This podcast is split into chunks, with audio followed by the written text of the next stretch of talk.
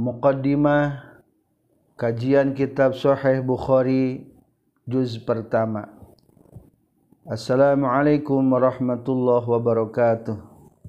Alhamdulillahillazi nazzal kitaba tibyanan likulli syai wa huda wa rahmata wa bushra lil muslimin. Wassalatu wassalamu ala nabiyyil amin al-mab'utsu bi sunnati tahirah وعلى آله وأصحابه أولي المناقب الفاخرة في الدين والدنيا والآخرة mulai kajian kitab Sahih Bukhari di Pondok Pesantren Nurul Hasanah wal Huda disingkat Nuhda Dusun Cibulakan Desa Sukamaju Kecamatan Cihurbeti Kabupaten Ciamis Jawa Barat Al-Mukri Haji Syarif Sumarno Abdul Haq Al-Mutakharrij min Ma'had Miftahul Huda. Wa qad dakhaltu wa ta'allamtu fi Ma'had Miftahul Huda min sana alfin wa tis'imiatin wa tis'in wa, wa thamanin. Wa kharajtu min Ma'had Miftahul Huda fi sanati alfen wasalasah Alhamdulillah kajian kitab Sahih Bukhari dimulai pada tanggal 5 Muharram 1444 atau bertepatan dengan 3 Agustus 2022. Sahih Bukhari pengarang na nyaeta al-imam Abi Abdullah Muhammad bin Ismail bin Ibrahim bin Mughirah bin Bardizbah al-Bukhari al-Ju'fi. Anjena salah sawios ahli hadis paling masyhur sehingga kaging julukan Amirul Mukminina fil hadis. Lahir tanggal 13 Sawal 184 Hijriah. Berarti kurun kedua di Bukhara.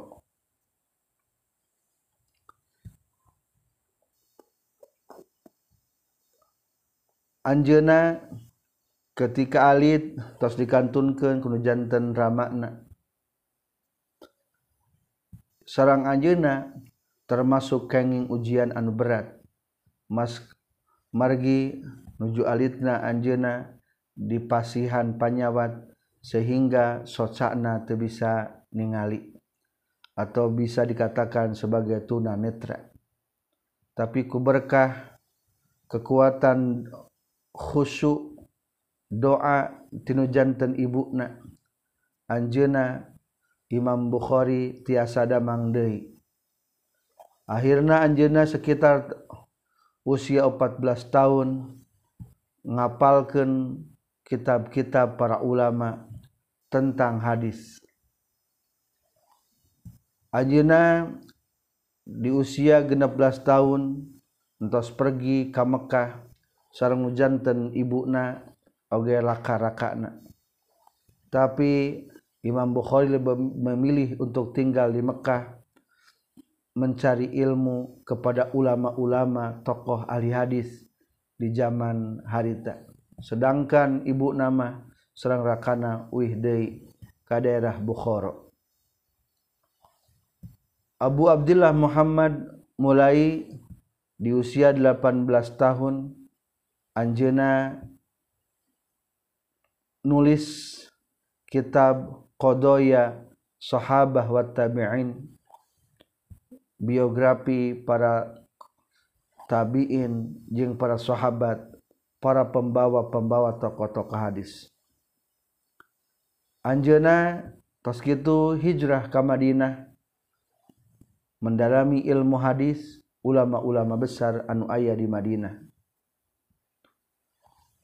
Anjena menulis di Madinah sekitar lebih daripada seribu ulama. tentang buku tarikh. Jantan ulama-ulama nu dicantumkan. Atanapi rawi-rawi anu carioskeun kitab Sahih Bukhari. Imam Bukhari tewantu nuliskan lamun can terang sirohna perjalanan hidupna sampai wafatna. Hampir 16 tahun menghabiskan pengembalaan untuk mencari ilmu ke berbagai daerah Tigawit Mekkah, Madinah, Syam, Baghdad, Wasit, Basrah, Bukhara, Kufa, Mesir, Haro, Naisabur, Quraisybah, Askolan, Hims, dan Khorasan.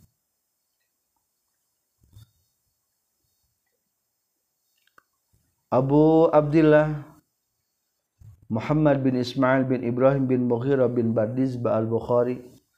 Atau nabi yang dikenal ku Imam Bukhari. Anjena hati-hati dina menghimpun karya anu men, monumental iya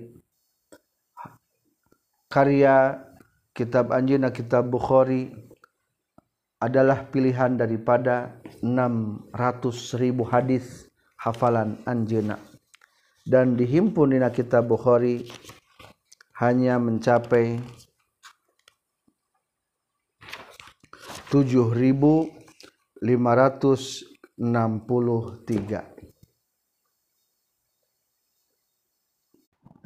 itulah biografi singkat daripada pengarang kitab Sahih Bukhari. Kitab Sahih Bukhari membahas tentang hadis. Hadis secara logot adalah didul qadim, lawan daripada kata qadim. Qadim hebel hadis baru. Eta mah menurut logot. Tapi ini maksudku hadis di dia adalah ilmun yastamilu ala naqli ma udifa ilan nabi min aqwalihi wa af'alihi wa takriratihi wa wasafihil khalqiyah wal khuluqiyah.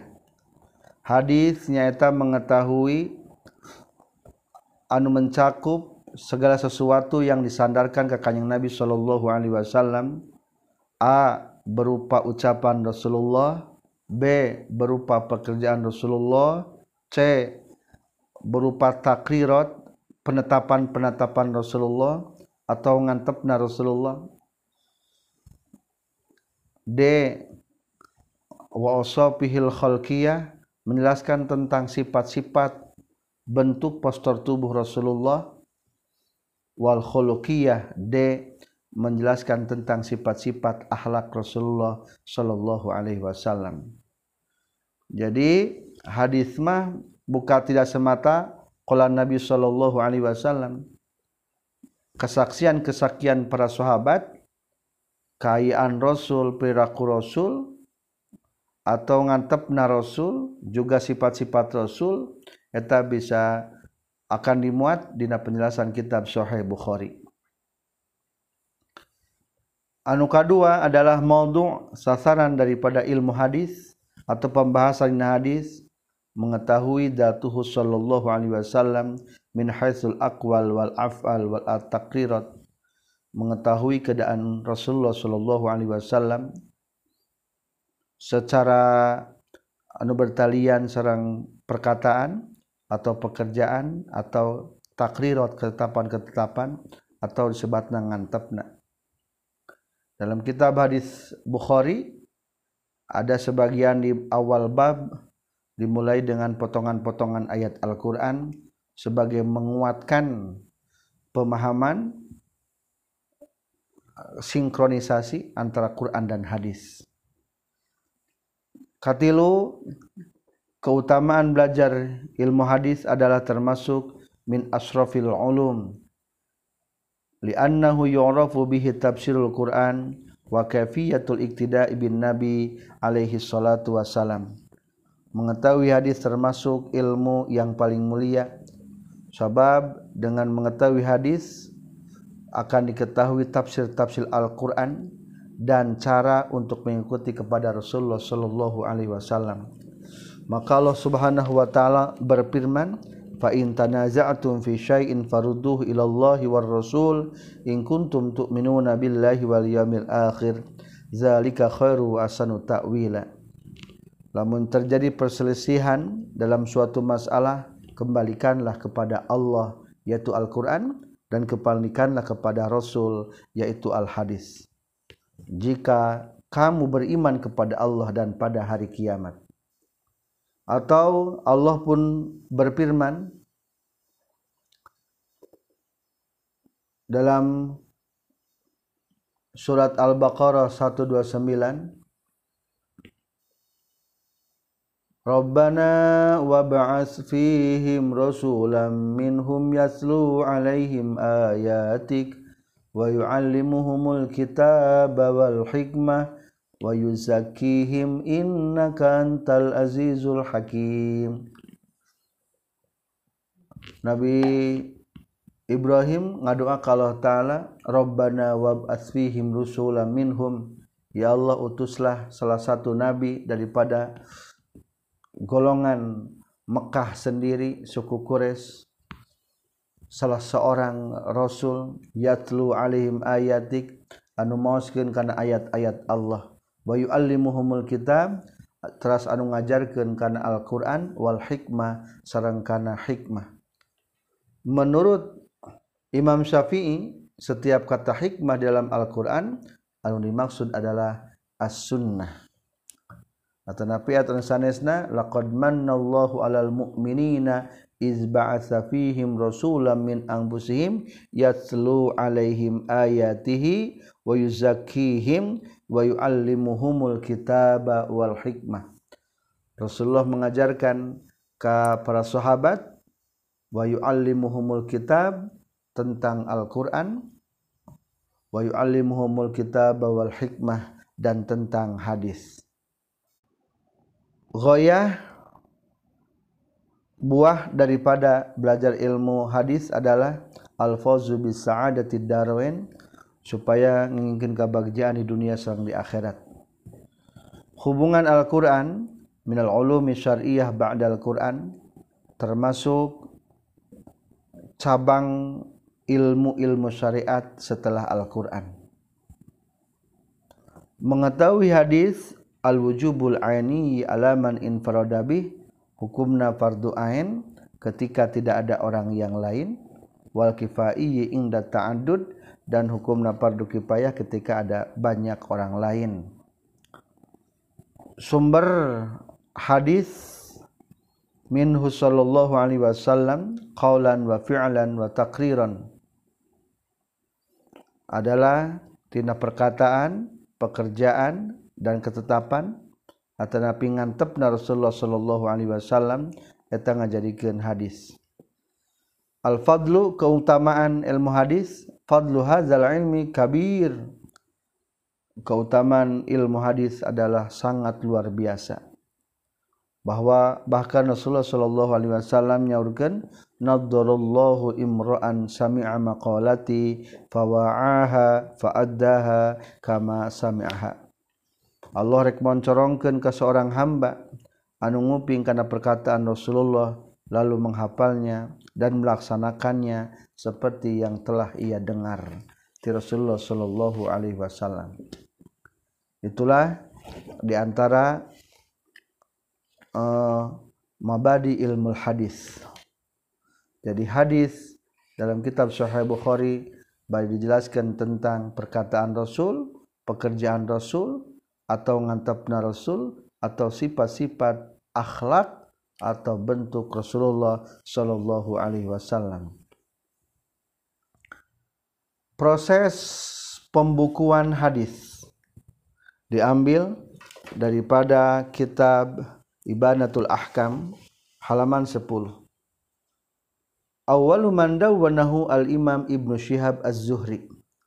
Pertama ulama anu menghimpun sehingga menjadi buku. Hadis adalah Imam Ibnu Syihab Az-Zuhri. Dina waktos Khalifah Umar bin Abdul Aziz dengan perintah Umar bin Abdul Aziz. Yaitu 100 tahun setelah wafatna Rasulullah Shallallahu alaihi wasallam. Umar bin Abdul Aziz seorang khalifah juga sebagai mujaddid umat maka Umar bin Abdul Aziz memerintahkan kepada kepengikutnya untuk menghimpun hadis.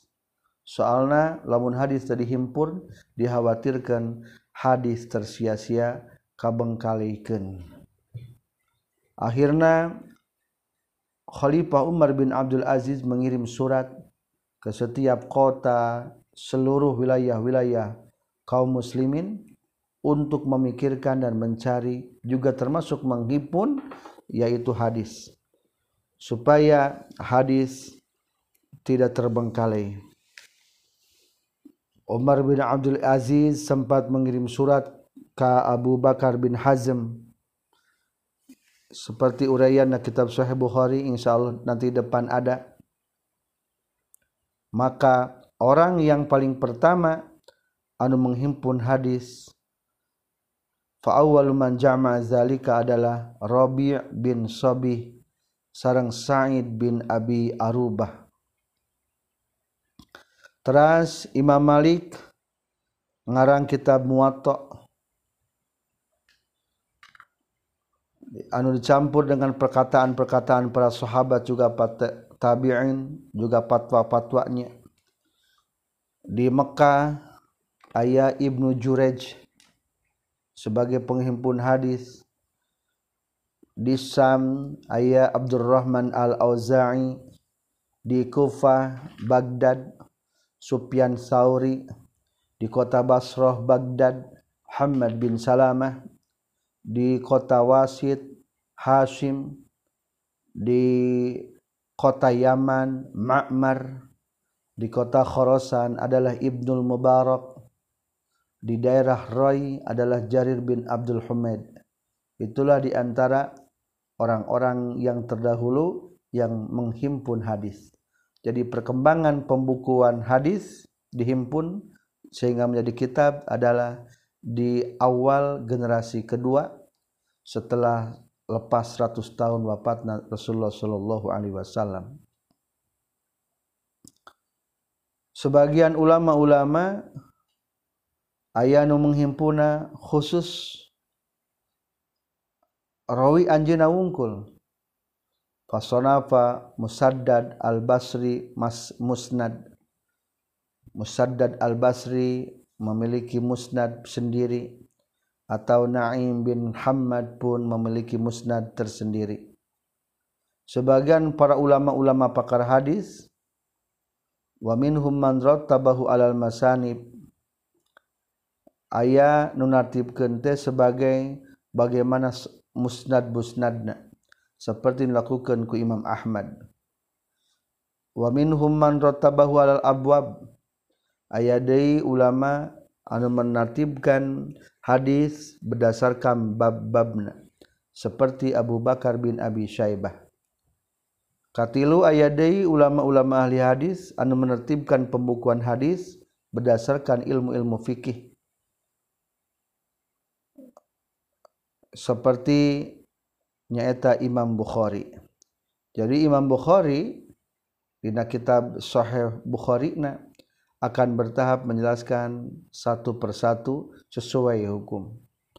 Tentang badul wahyi kapayuna teras tentang iman. Maka hadis-hadis yang tampilkan ge anu berkaitan sarang kitab atau napi bab anu berkaitan yang eta bab dan tata cara tata letak babna pun adalah seperti tata letak dina kitab fikih. Ayat dari kaopat sebagian ulama anu menghimpun hadis hanya hadis-hadis targhib buat tarhib. Seperti Imam Zakiyuddin Abdul Azim Al-Mundiri kitab anjeunna nyaeta kitab At-Targhib wa Tarhib. Anu kalima aya sebagian ulama adalah anu dibuang sanadna dengan mencukupkan matana wungkul tanpa membicarakan sanad. Nyata seperti Imam Bukhari di kitab Al-Masabih. Anapun Imam Bukhari adalah menggabungkan antara sanad dan matan diceritakan. Maka bisa dikatakan Sahih Bukhari adalah termasuk kitab hadis yang paling masur soalnya Imam Bukhari sangat teliti menceritakan para rawi rawi untuk menceritakan satu matan hadis. Bahkan eta rawi-rawi na saur tadi ge sudah dijelaskan ayat biografi na tersendiri. Tuan Imam Bukhari menyantum ke nama sebelum mengetahui siapa dia kapan lahirnya kapan wafatnya dan bagaimana masa hidupnya. Kalau thiqah terpercaya baru hadisnya dimuat dalam kitab Sahih Bukhari. Bahkan konon Imam Bukhari ketika mengkarang kitab biografi para rawi-rawi hadis setiap menceritakan biografi satu biografi Imam Bukhari salat terlebih dahulu. Maka dina kitab Bukhari biasanya menuju kana matan teh menceritakan lima rawi atau sanadna heula. Boleh dibuktikan? Dalam bab pertama umpamana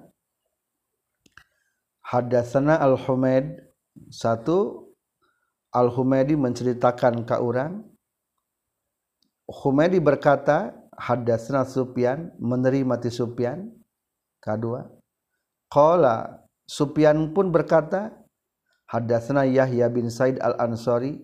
Sufyan mendengar ti Yahya bin Said Al-Ansari. Katilu. Kaopat Yahya bin Said Al-Ansari pun mengatakan juga akhbarani Muhammad bin Ibrahim At-Taimi. Anjena mendengar ia hadis nu bakal ceritakan adalah dari Muhammad bin Ibrahim At-Taimi. Muhammad bin Ibrahim At-Taimi pun mendengar hadis yang akan diuraikan adalah Sami'a Al-Qamah bin Waqas Al-Laisi dari Al-Qamah bin Waqas Al-Laisi. Bahkan keenam, Al-Qah bin Waqas Al-Qaisi pun mendengar daripada Umar bin Khattab radhiyallahu an. Baru dikatakan hadisnya sami itu Rasulullah sallallahu alaihi wasallam yaqul innamal a'malu binniyat tuh jadi ceritakan sanad-sanad hadisnya contoh lagi di hadis kedua hadatsana Abdullah bin Yusuf. Pertama anu menceritakan kan hadis adalah Abdullah bin Yusuf. Yang kedua akhbarna Malik an Hisham bin Urwah. Diterima ku Hisham disampaikan ku Hisam katilu Hisam pun menerima an abih dari bapaknya. Kaopat bapaknya pun menerima daripada Siti Aisyah Ummul Mukminin. Atau ulangi lagi satu adalah Abdullah anu kedua adalah Malik katilu Hisam bin Urwah Hisam bin Urwah menerima ti bapakna bapakna menerima ti Siti Aisyah Ummul Mukminin baru Ummul Mukminin menceritakan hadisna itulah tentang kandungan daripada kitab Sahih Bukhari. Non margina tentang disiplin kitab hadis baru muncul di generasi kedua atau 100 tahun lepas setelah wafatnya Rasulullah Shallallahu Alaihi Wasallam. Margi di periode pertama ketika di zaman Rasulullah temenang para sahabat untuk menghimpun Al-Quran untuk menghimpun hadis. Temenang nuliskan hadis nu dituliskan adalah hanya Al-Quran wungkul non sababna Rasulullah melarang untuk menuliskan hadis di periode pertama adalah khosyatuhtilati sunnah bil Quran bin nisbati ila qawmi hadisi ahdin bil Islam. Soalnya khawatir campur antara hadis dan Quran dihubungkan ke kaum-kaum anu anyar baru memeluk agama Islam. Sedangkan satu tahun mah sudah jelas ini Al-Quran loh dan selain itu hadis. Maka jelas. Maka tenaon-naon jadi dalam kurun pertama memang dilarang untuk menghimpun al-hadis tapi setelah kekhawatiran-kekhawatiran tidak ada maka tenaon-naon menghimpun hadis Anuka dua alasan para sahabat generasi pertama tidak menghimpun hadis adalah khaful i'timadi ala kitabi wa tarkil hizbi wa tadabbur. Takut bersandar karena tulisan. Akhirnya para sahabat meninggalkan menghafal meninggalkan meresapi hadis-hadis. Anukatilu pangna Al-Quran tidak dibukukan di prodi pertama khosyatu tadwinil ahadis allati yukhs yukhsa alal awam minal itikali alaiha. Khawatir tidak dibukukan hadis teh orang-orang awam hanya berpegang teguh karena hadis sungkul. Bahkan isyarah Rasulullah pernah bersabda dina akhir masa akhir-akhir uktubu li abi syatah. Panuliskan pikeun abi syat. Akhirnya dituliskanlah di payun ayat tentang naon kudah diseratkan pikeun abu syat dipangiratkan ke sebagian para sahabat nade jadi pembukuan hadis atau penghimpunan hadis dimulai min bidayatil qarni sani wa tamma salis di generasi kedua yaitu generasi abad kedua sempurna sempurna di abad ketiga. Jantan lamun ayah hadis-hadis di zaman sekarang etama hanyalah menghimpun daripada kitab-kitab anu ayat Penjelasan ketiga tentang istilah-istilah dina hadis. Kahiji ayat istilah kitab sahihain, dua kitab sahih. Maka ketika dikatakan sahihain, anu dimaksud adalah berarti sahih Bukhari atau sahih Muslim. Atau ayat istilah mutafak alaih yang disepakati. Berarti mutafak alaih adalah sahabat yang satu iya fama akhrajahu ma'an an sahabiyyin wahidin yuqalahu mutafaq alaih setiap hadis anu dikeluarkan ku Imam Bukhari sareng Imam Muslim diterima satu sahabat yang sama ta eta namina disebutna mutafaqun alaih berarti sahabat yang meriwayatkan hadis sama yang diceritakan Imam Bukhari sareng Imam Muslim namina adalah hadis mutafaq alaih hadis yang telah disepakati keberadaan. Ayat kedua ayat D adalah usul sittah. Kitab hadis pokok yang enam. Mana maksud usul sittah nu dimaksud usul sittah kitab hadis anu induk yang enam berarti termasuk tadi sahihain adalah Bukhari Muslim ditambah empat berikutnya nyata Sunan Abi Dawud Sunan Tirmizi Sunan Nasai Sunan Ibnu Majah Ia nu opatma disebutna kitabna dengan kata sunan supaya mengisarahkan bahwa ke dalamnya termasuk karena menjelaskan hadis. Jadi Imam Bukhari Muslimah dengan mengatakan sahih Bukhari sahih Muslim anu opatma ia mengatakan dengan istilah kata sunan. Ayat sebagian para ulama di kitab hadis menceritakan dengan kata musnad. Lamun di skemakan maka kia satu ayat istilah mutafak alaih berarti hadis yang telah disepakati dari satu sahabat sama antara Imam Bukhari sarang Muslim. Ayat usul salasah. Sum induk kitab hadis anu tilu. Berarti maksudnya adalah Abu Dawud Tirmizi jeung Nasai. Katilu ayat istilah usul arba'ah. Adalah berarti Abu Dawud Tirmizi Nasai Ibnu Majah. Ayat deui usulul khamsah induk kitab hadis yang lima berarti Imam Ahmad, Imam Abu Dawud, Imam Tirmizi, Imam Nasai, Imam Ibnu Majah. Asal dari usul sittah adalah Sahih Bukhari, Sahih Muslim, Sunan Abi Dawud, Sunan Tirmizi, Sunan Nasai, Sunan Ibnu Majah. Istilahnya ku sunan tadi gini. Katujuh usulus usul sab'ah induk pokok kitab hadis anu tujuh berarti adalah Sunan Ahmad, Sahih Bukhari, Sahih Muslim, Sunan Abu Dawud, Sunan Tirmizi, Sunan Nasai, Sunan Ibnu Majah.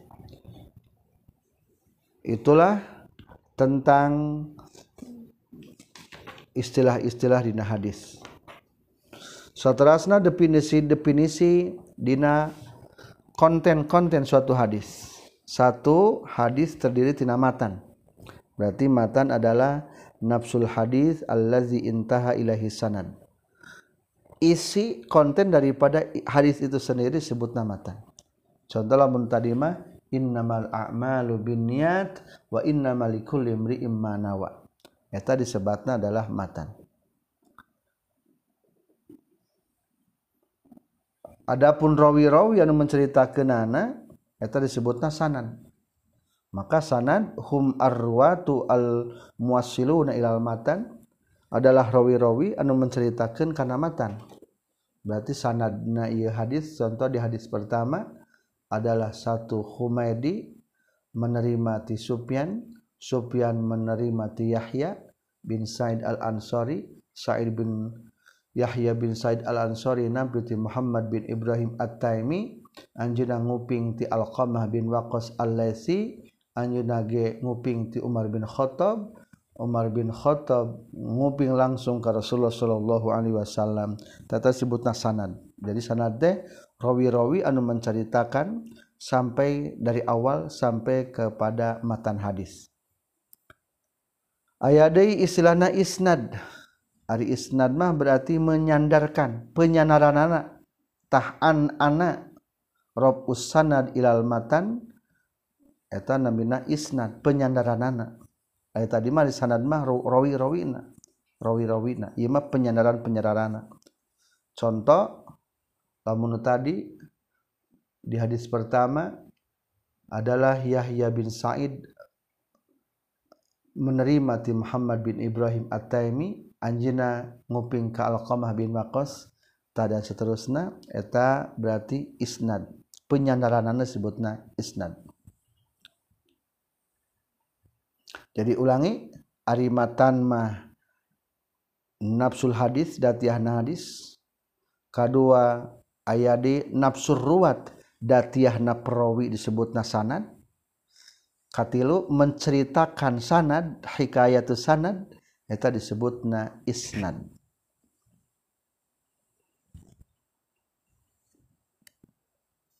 Aya deui seterusna aya al muhaddis ahli hadis saha nu dikatakan al muhaddis adalah huwa al mutahammilil hadis orang pembawa hadis disebutna muhaddis ayeuna mah tos aya muhaddis soalnya teh mawakeun hadis palingnya para pembaca atau peneliti penelaah tentang hadis-hadis. Jadi muhadisme adalah titel huwa al-mutahammil lil hadis al-mu'tanni bihi riwayatan wa dirayatan. Nyata orang anu membawakan hadis al-mu'tanni bih sungguh-sungguh mendalami tentang hadis baik secara riwayat rawinya atau dirayah pengetahuan makna eta hadis. Selanjutnya kedua ya istilah al-hafiz dalam hadis. Hari hafiz dalam Al-Quran manukatal Al-Quran. Al-hafiz dalam ilmu hadis adalah man hafiza mi'ata alfi hadisin masnan wa isnadan orang yang hafal 100 ribu hadis secara matan wa isnadan dan penyandaran rawi-rawina. An ana tepat. Itu disebutna al-hafiz. Katilu ayat al-hujjah. Al-hujjah adalah man ahata bi salasi mi'ati alfin. Orang yang sakup mencakup menghafal 300 ribu hadis. Tadi mah 100 ribu al-hafiz mah al-hujjah adalah 300 ribu hadis. Ayat al-hakim nyaeta definisina man ahata bi sunnah walam yuftihi illa yasir al-hakim adalah jalma mengetahui kana sunnah tapi tidak mempatwakan karena eta sunnah terkecuali sedikit. Tentang istilah-istilah hadis dibahas dalam kitab mustalahat hadis. Ada istilah mutawatir. Nyata syaratnya memiliki empat syarat. Ayat istilah hadis ahad. Dari ahad pun terbagi dari karena tilu. Aya anushohi aya Nu Hasan aya nuhoif selanjutnya ayai pembagian karena hadits maalak mursal muabdul muqoti mudallas dan lain sebagainya Insya Allah di bahasan kitab mustalahat hadis. Sekian cukupkan untuk mukadimah kajian kitab Sahih Bukhari. Tetap di Nuhda Education for All. Wabillahi taufiq wal hidayah. Wassalamualaikum warahmatullahi wabarakatuh